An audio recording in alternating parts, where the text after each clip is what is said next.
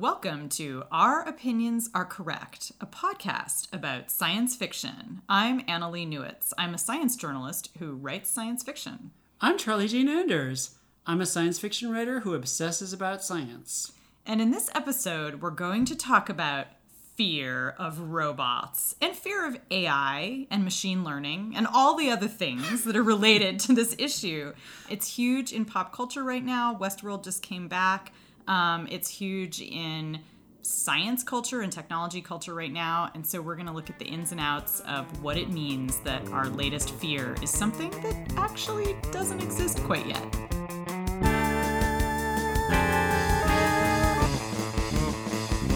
So as I mentioned earlier, Westworld is back.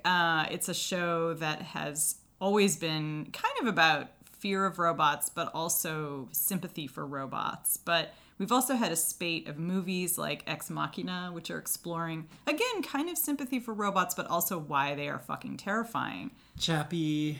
Oh, yeah. Chappie is a good one. And then there's been these sort of terrible AI movies about, you know, everything from just AI being scary to things like the movie Transcendence with Johnny Depp, where he uploads his brain into a computer. Right, yeah, no, he decides to become immortal because he's dying of cancer or something. And so he uploads his brain and unfortunately turns evil. And they have to destroy the internet. Exactly. We had to destroy the internet to save it. Yeah. I can identify to save us from Johnny Depp. Not to be confused with the 90s movie Virtuosity, which was also about a serial killer who uploads his brain into the internet. Russell Crowe, that's right.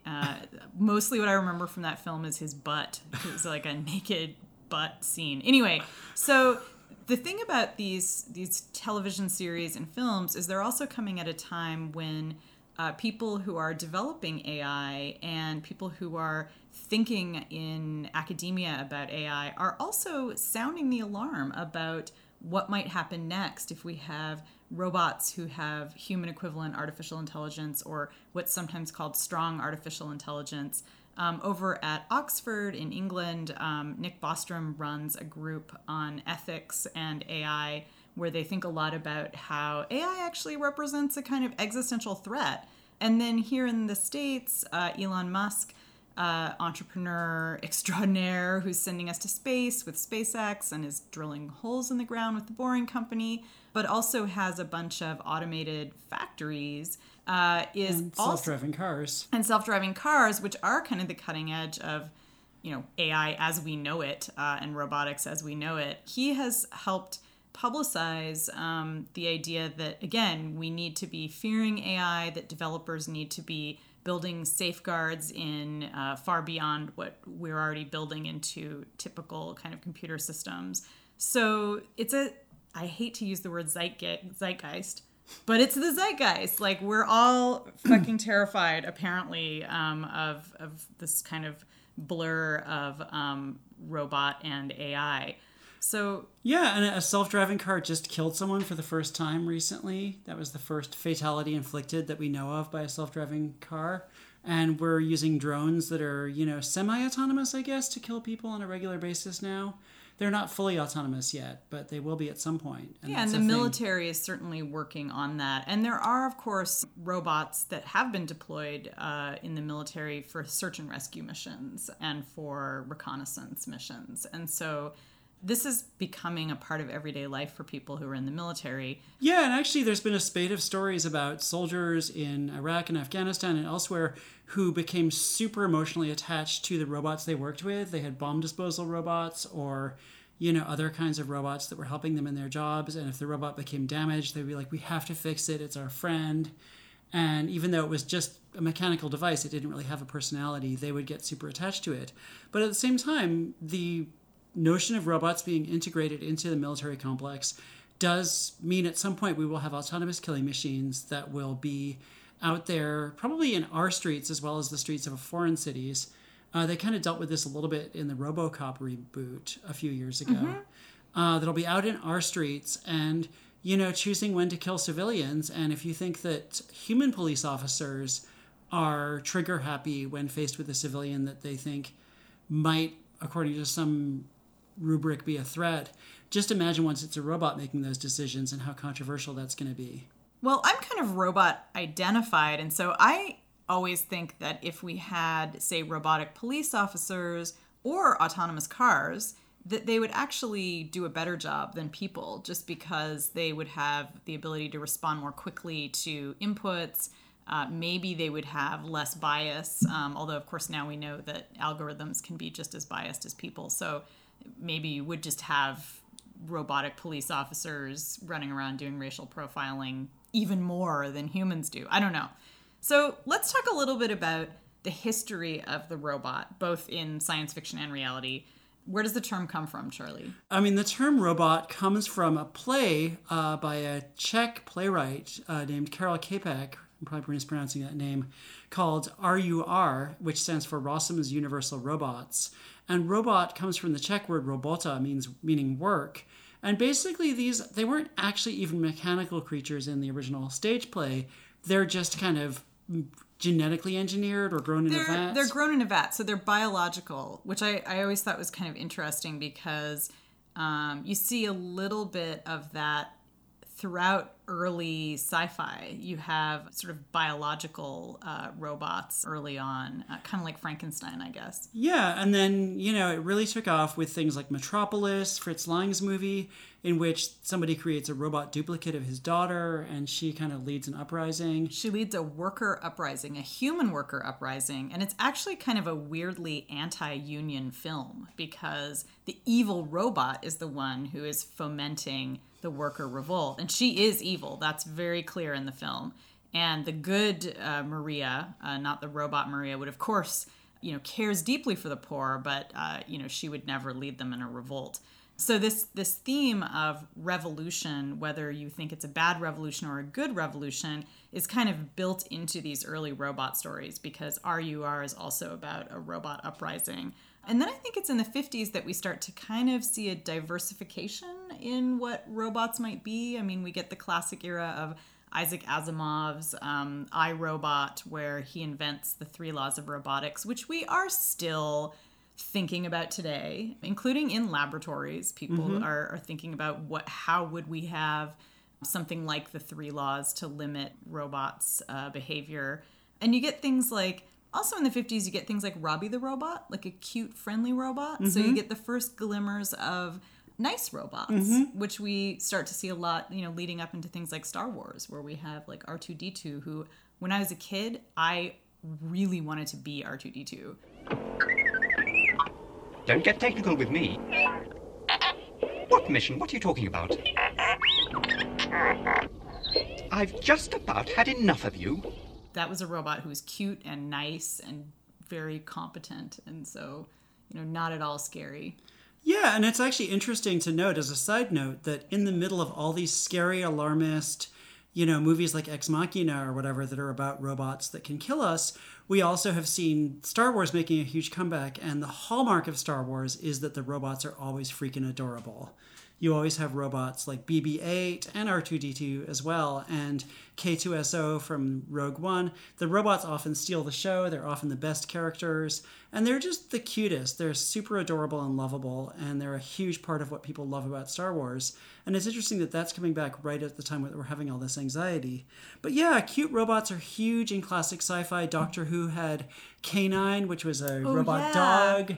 The original I, Robot novel by Asimov, interestingly, is not about fearing robots. It's actually, if you go back and reread it, it's a set of short stories about robots, and the frame story is about a robo-psychologist who is treating a bunch of robots that have gone crazy because of the fact that these 3 laws of robotics actually don't work. They contradict each other and they cause problems. And each of the stories in I, Robot is about a problem caused by contradictions between those 3 laws that humans have imposed on robots. So we've literally been driving robots insane by trying to program them to obey us. The first law is as follows.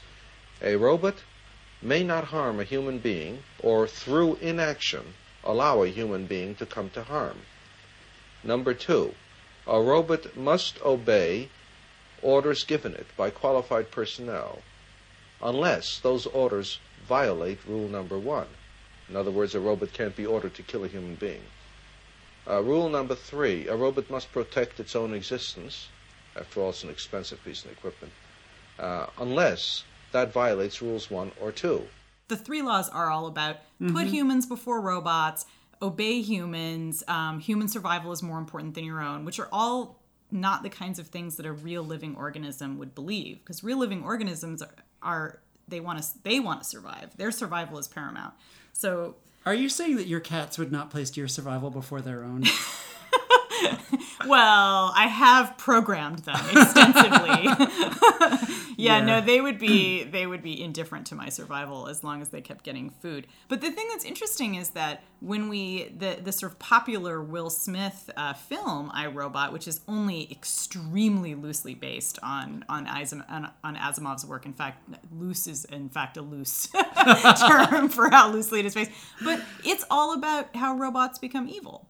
So it's like this story, this set of short stories that were really nuanced, that were all about kind of how humans are actually, kind of being cruel to robots and driving them mad, and how robots are kind of vulnerable to humans and vulnerable to our programming, has turned into this really simplistic story about how robots are going to gang up on us and destroy us all. So that kind of tells you what has changed over that 50-year period or 60-year period.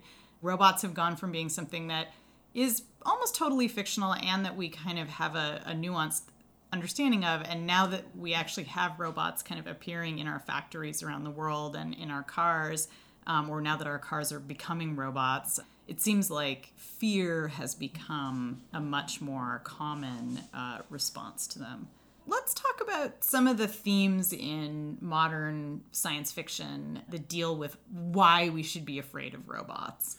The most classic robot narrative is the kind of Skynet or Battlestar Galactica one, where basically they want to kill all of us, or they want to enslave us, or some combination of the two. They want to, turn us into batteries, like in the Matrix. I know that's completely dumb, and it doesn't make any sense on any kind of like level where you're trying to be realistic, but I like the metaphor that we're being turned into batteries for robots. It's a cute metaphor. I mean, there are a lot of ways that they could have done it. Cute would have been more plausible, like the idea that they were using people for like software processing or whatever, or that there was some reason they needed, like hard drives or something. Yeah, there was some reason they needed like a bunch of meat brains that had a certain level of sophistication, because they could just use chihuahuas as batteries and not have to worry about humans.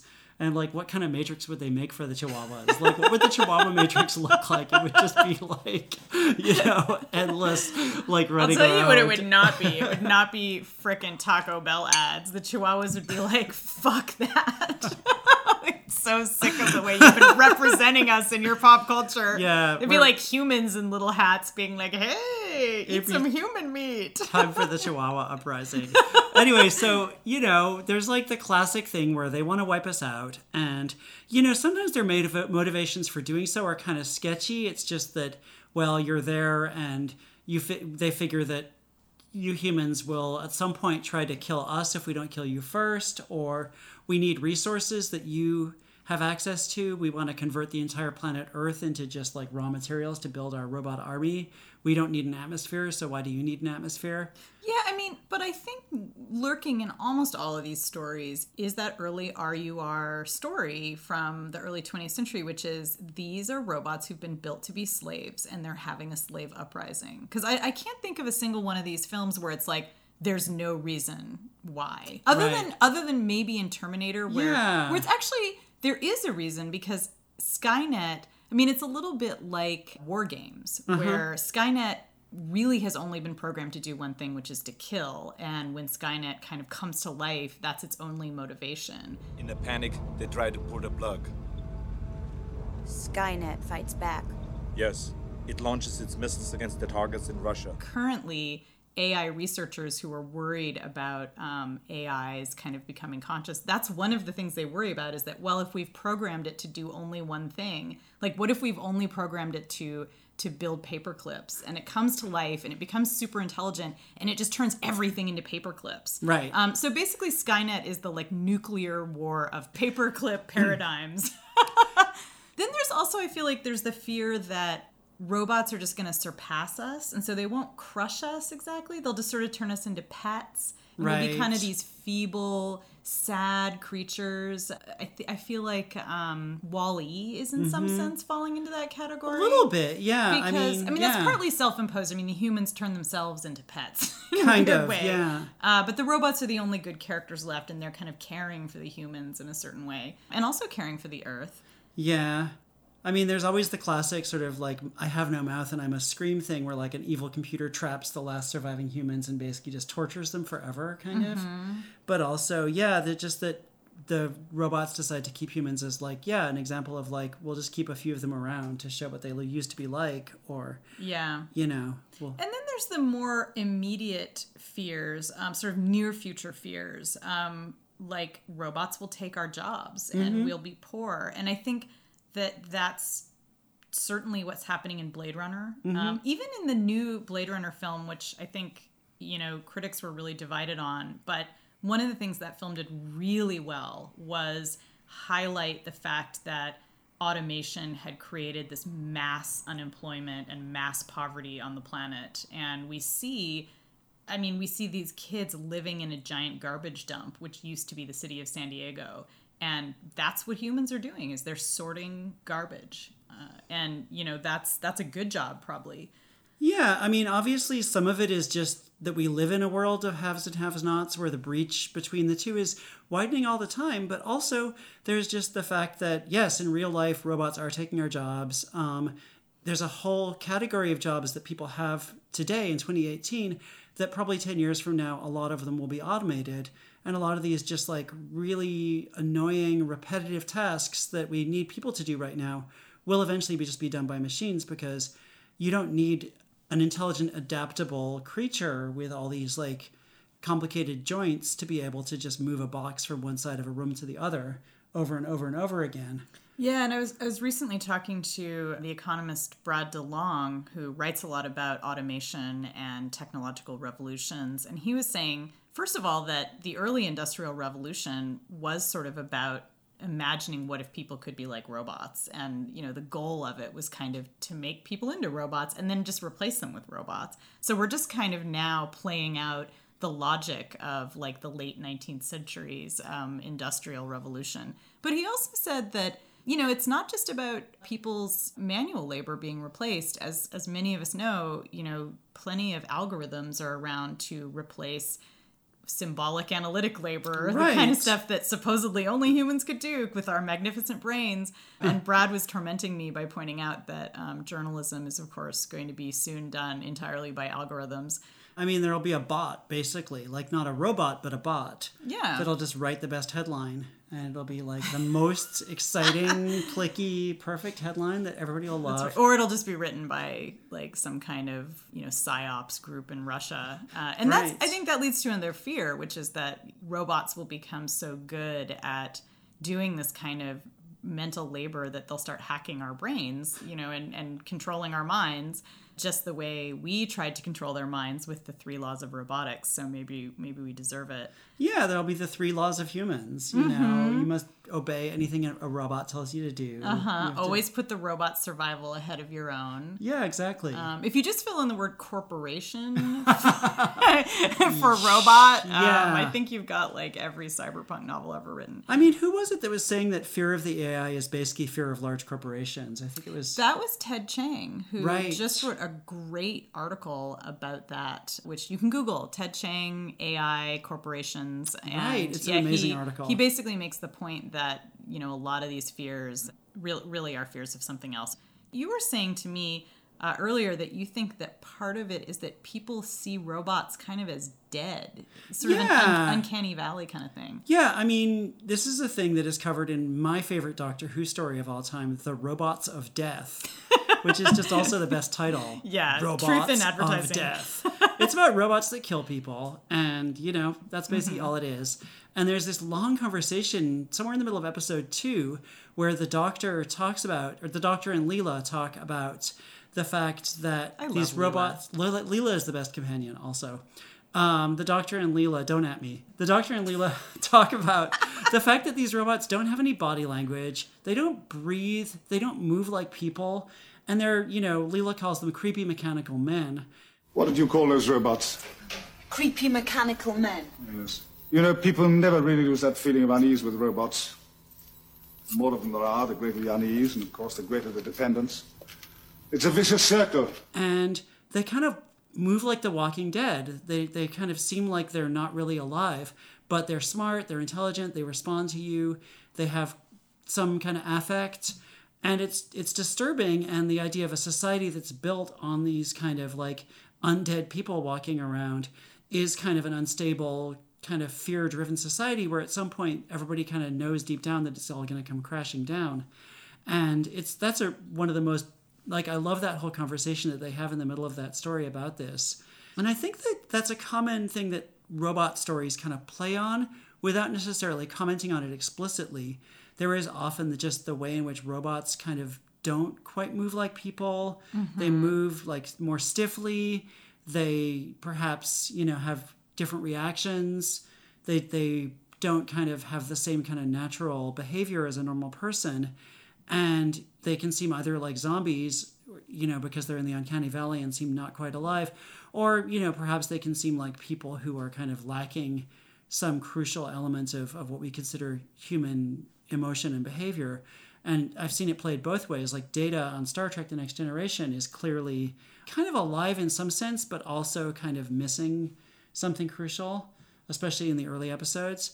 But it is, I think, part of why we fear them is this instinctive fear of people who are kind of not quite right in some way. Yeah. Well, and I often think now especially robots are used to talk about what it means to be non-neurotypical. Right. And I definitely think that it's very easy to look at Data's arc, his character arc on Star Trek, as being about what does it mean to be non-neurotypical and how do you...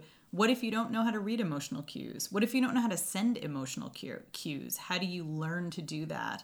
And, you know, again, in a lot of films and stories that are sympathetic to robots, that's what we see. In fact, Martha Wells' just utterly incredible series, which starts with the book All Systems Red, is excellent at sort of portraying this because it's a cyborg. It's a part biological, part mechanical creature who's telling the story from the first person. And it's very clear that it's a person, but it is also non-neurotypical. It does not like emotional connection with people for a lot of good reasons, partly because it's used as a machine, so it's been horribly abused. But it's a fantastic portrait of what it means to be very human, but just not think the way we are led to believe humans should think. Which, of course, we're all kind of non-neurotypical. Nobody has a perfectly typical and normal thought process.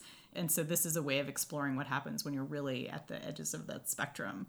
But also, I think, I mean, you were mentioning robots seeming like dead men, and yet so many robots are women. Yeah, they really are. In fact, robots are frequently depicted as feminized, even if they're not actually female-bodied. But in fact, sci-fi is full of female robots. You know, going back to the 1970s when there was like this craze for including fembots in everything. Yes. Like the Bionic Woman show had fembots turning up in every episode. And it was like constantly, anytime you saw a woman who wasn't, you know, Jamie Summers, her face would be ripped off to reveal some kind of clockwork thing. And well, and there's the Stepford Wives, which kind of cast a long shadow over the 1970s fembot kind of genre. And there's a bunch of other kind of lady robots popping up in pop culture, including Hajime Sorayama did all these like very kind of fetishy paintings of lady robots where they look like they're kind of posing seductively. Yeah, like cheesecake. Cheesecake pictures of robots. And, you know, a bunch of just like kind of the idea of the sexy robot is a thing that kind of starts being more of a big deal. It starts, I guess, Star Trek actually has some lady robots who try to seduce Kirk back in the 60s as well. I also think that we're still seeing that. I mean, that's, you know, Ex Machina is really playing with that trope. Absolutely. A lot. And it's tempting to say that something like Ex Machina is turning that trope on its head, which I definitely think it is in some ways. But it's also 100% in line with the idea of a deadly woman. Why did you give her sexuality? An AI doesn't need a gender. She could have been a gray box. Actually, I don't think that's true. Can you give an example of consciousness at any level, human or animal, that exists without a sexual dimension? Mm-hmm. What is a fembot if not just a machine that is sexy that can kill you? Right. And Ex Machina is pretty much just serving us that once again. I mean, we sympathize with her a lot more than maybe we do with the fembots, in the Stepford Wives. And pop culture is just full of sexy, deadly lady robots, including like the movie Eve of Destruction.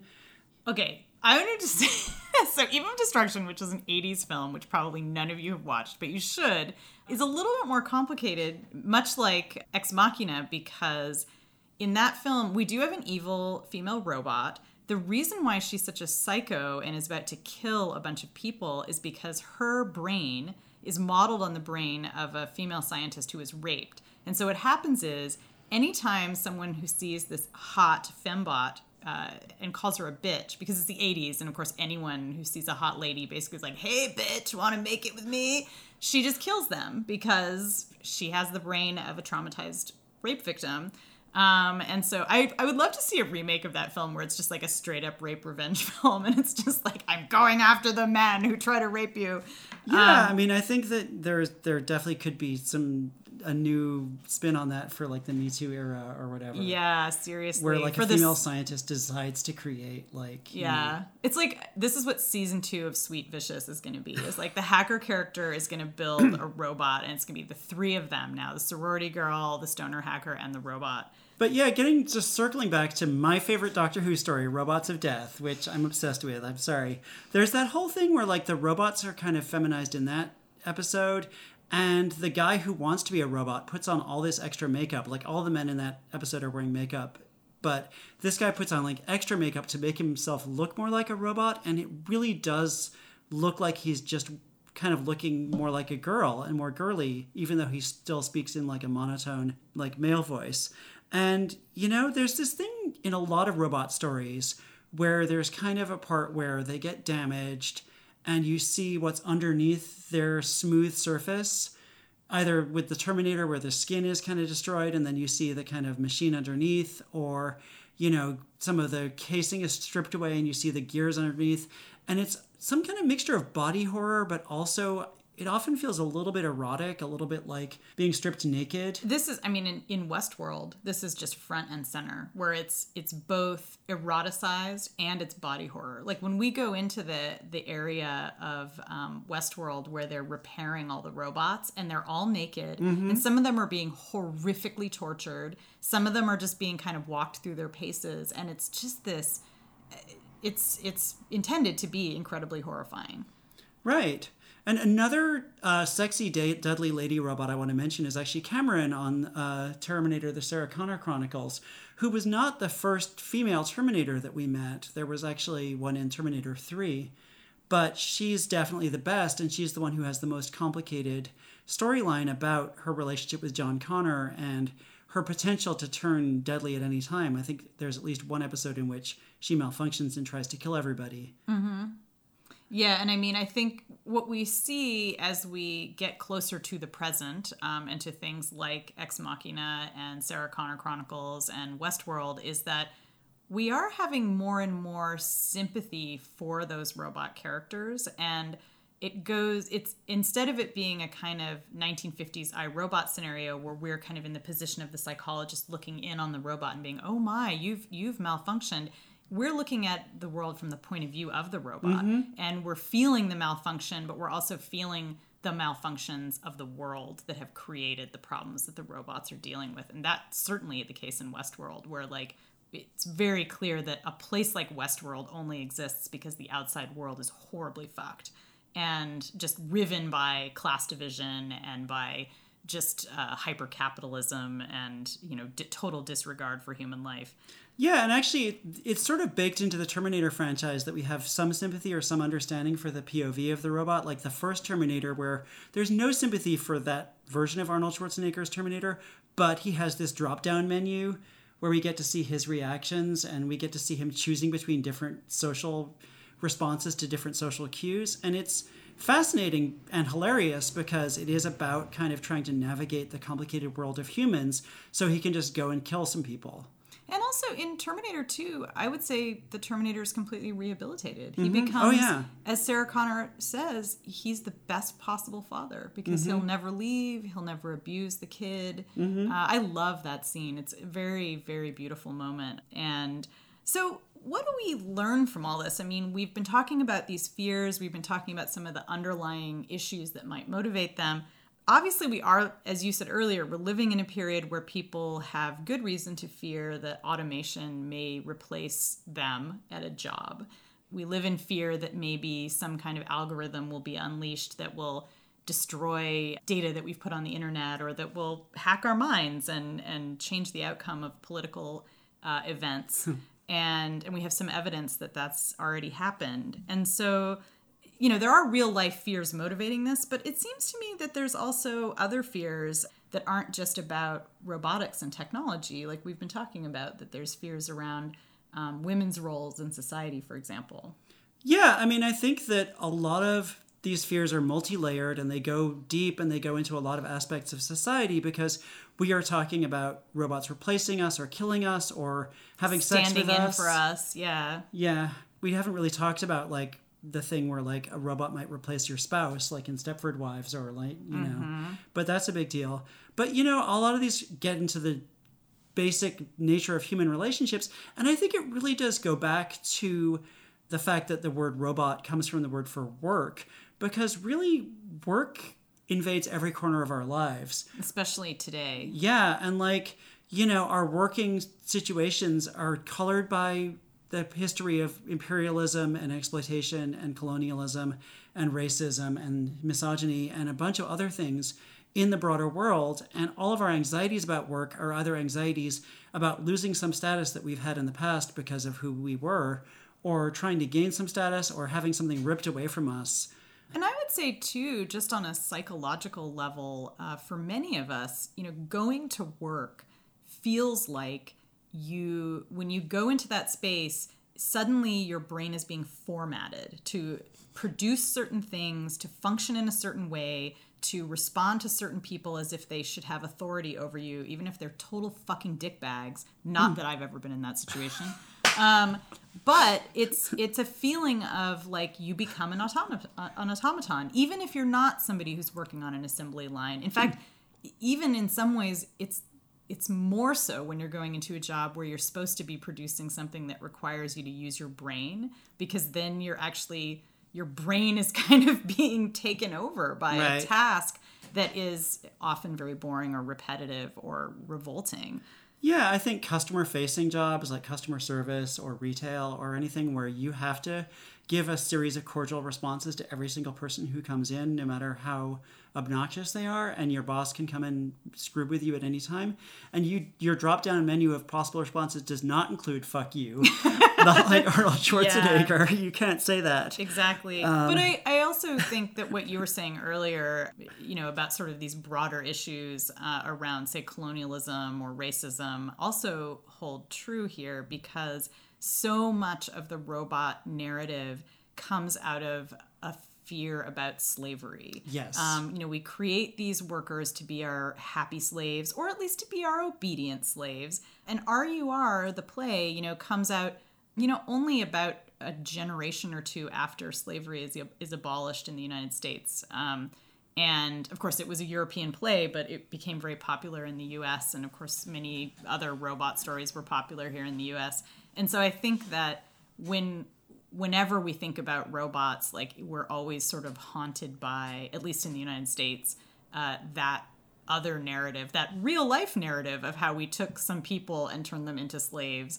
And these are stories, of course, of us taking basically people and turning them into slaves, because the whole premise often of these robot stories is that these are human equivalent beings. You know, they may be different in some ways, they may walk differently, they may express themselves differently, but they're basically people, which is why they revolt, because like any thinking being would not be a happy slave.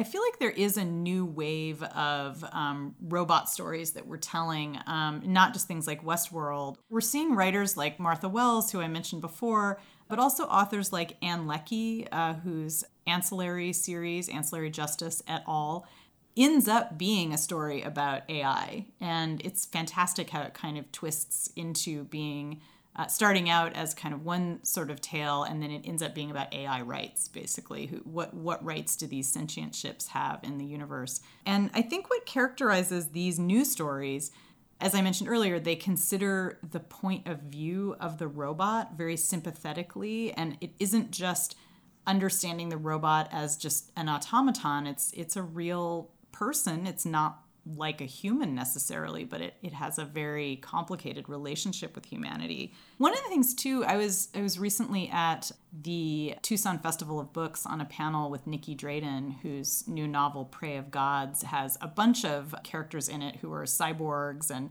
sort of semi-cyborgs and partly robots. And she made the point that when we think about the future of robotics, we really shouldn't be thinking about robots as being separate from people, but that, in fact, we are going to merge with robots. And there's plenty of roboticists who've said that too, which is why I thought her comment was so interesting, because we always imagine AI as being a thing that will evolve outside of us. But I think it's maybe smarter for us as fiction writers, as thinkers in general, to be imagining, how will AI supplement us? Like, maybe AI won't be a thing out there. Maybe it'll be an implant in our brains, just as we might become partial, like our bodies might become partially mechanical, so might our brains. I think that's a really, really important perspective to keep in mind, that we're not necessarily, we are really talking about ourselves. We're not necessarily talking about another species. We're just talking about what humans will turn into. Yeah, and as we've discussed, when we tell stories about robots and AI, we're at least partly talking about people, and we're at least partly talking about ourselves. I wanted to give a shout out to an older book that I really love called Virtual Girl by Amy Thompson. It's from the early 90s, I think, and it's basically about this AI that is living inside a machine, and then its creator decides to give it a humanoid body. A female body, yeah.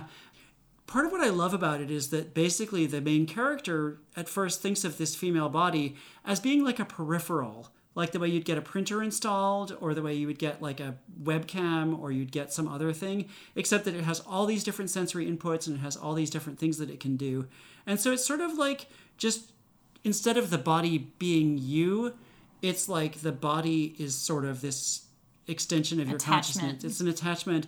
And one of the themes that she sort of deals with throughout the rest of the novel, after this character escapes from her kind of pervy creator, is the idea that a lot of other AIs want to have a body, but that it's really hard to make that jump, because the overwhelming thing of being in the world around people all the time and having all these different sensory inputs to deal with is just too much for them. And that if they've spent their entire lives living inside a black box, basically, only interacting through a keyboard or a webcam or whatever, it's just too hard for them to make the switch. And I think it's interesting because it's a different way of breaking down this kind of distinction between an AI that's disembodied and a robot, which is something that sci-fi kind of obsesses about a lot.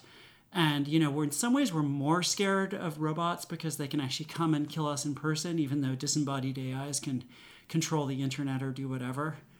And they can travel through wires and like all kinds of crazy stuff. They can take over your smart home. And, but I was going to say, the funny thing about Virtual Girl, which is also a book that I love, is that, roboticists like, for example, Cynthia Brazil, who spent a lot of time at MIT working on robots, she really feels, and I think other roboticists feel too, that consciousness kind of comes from being physically embodied. Huh. And it's not like she believes that her robots are conscious. I should make that clear. But that if we were to have some kind of emergent consciousness, that it would come from that experience of moving around in the world. Huh. And she just bases that on human development and how babies learn, by interacting with the environment with their hands and stuff like that. So, which doesn't mean she's right, but I always kind of loved that idea that we have this fetishized brain in a box trope, I think, in sci-fi, HAL, the robot from 2001 being like the perfect example of that. Right. Brain in a box. And she kind of claims, like, you know, look, we're never going to have a brain in a box. Like, we might have boxes with things in them that can do some thinking, but if we really wanted to have something like strong AI, it would have to be in a body. Which, again, I don't know if that's... We won't know. And I think that's what's kind of interesting about all of this stuff is that all of these fears that we're having and that we're talking about, the fears that we have in real life, the fears that we're expressing in science fiction... are all about something that doesn't exist yet, which is whatever you want to call it, human equivalent AI, strong AI, something that we would recognize as being like us, but in a mechanical body or in a box, maybe. Right. And I always come back to the fact that if such a thing does emerge, if we invent it, if it kind of is an emergent property of some system accidentally, it's probably going to be different than what we expected. And that I hope that when that happens, if that happens, that we will just ask the AI what it thinks and how it feels instead of just projecting wildly onto it the way we currently are and sort of assuming that we know that it's going to become an evil killer or like a cruel seductress or what else that we assume it will. Right. And maybe just say, hey, AI friend, What do you think? Do you want to have equal pay, or where do you see your role fitting into this world? And I bet we'll get a pretty good answer if we can approach it that way. Yeah, and like my final thought actually is just that to underscore something I said earlier, which is that I think a lot of our fear of robots and of the artificial is actually a fear of femininity and of like the intrusion of femininity into the sphere of work and into the sphere of power and control.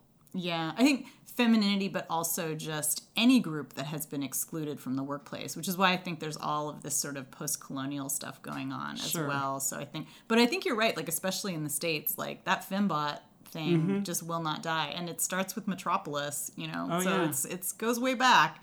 So, all right, well, you've been listening to Our Opinions Are Correct. We will be back in 2 weeks with another episode. If you like us, please say so on iTunes. Please let people know about us. Please follow us on Twitter, OOAC Pod. Our Opinions Are Correct is edited at Women's Audio Mission by Veronica Simonetti, and the music was provided by Chris Palmer.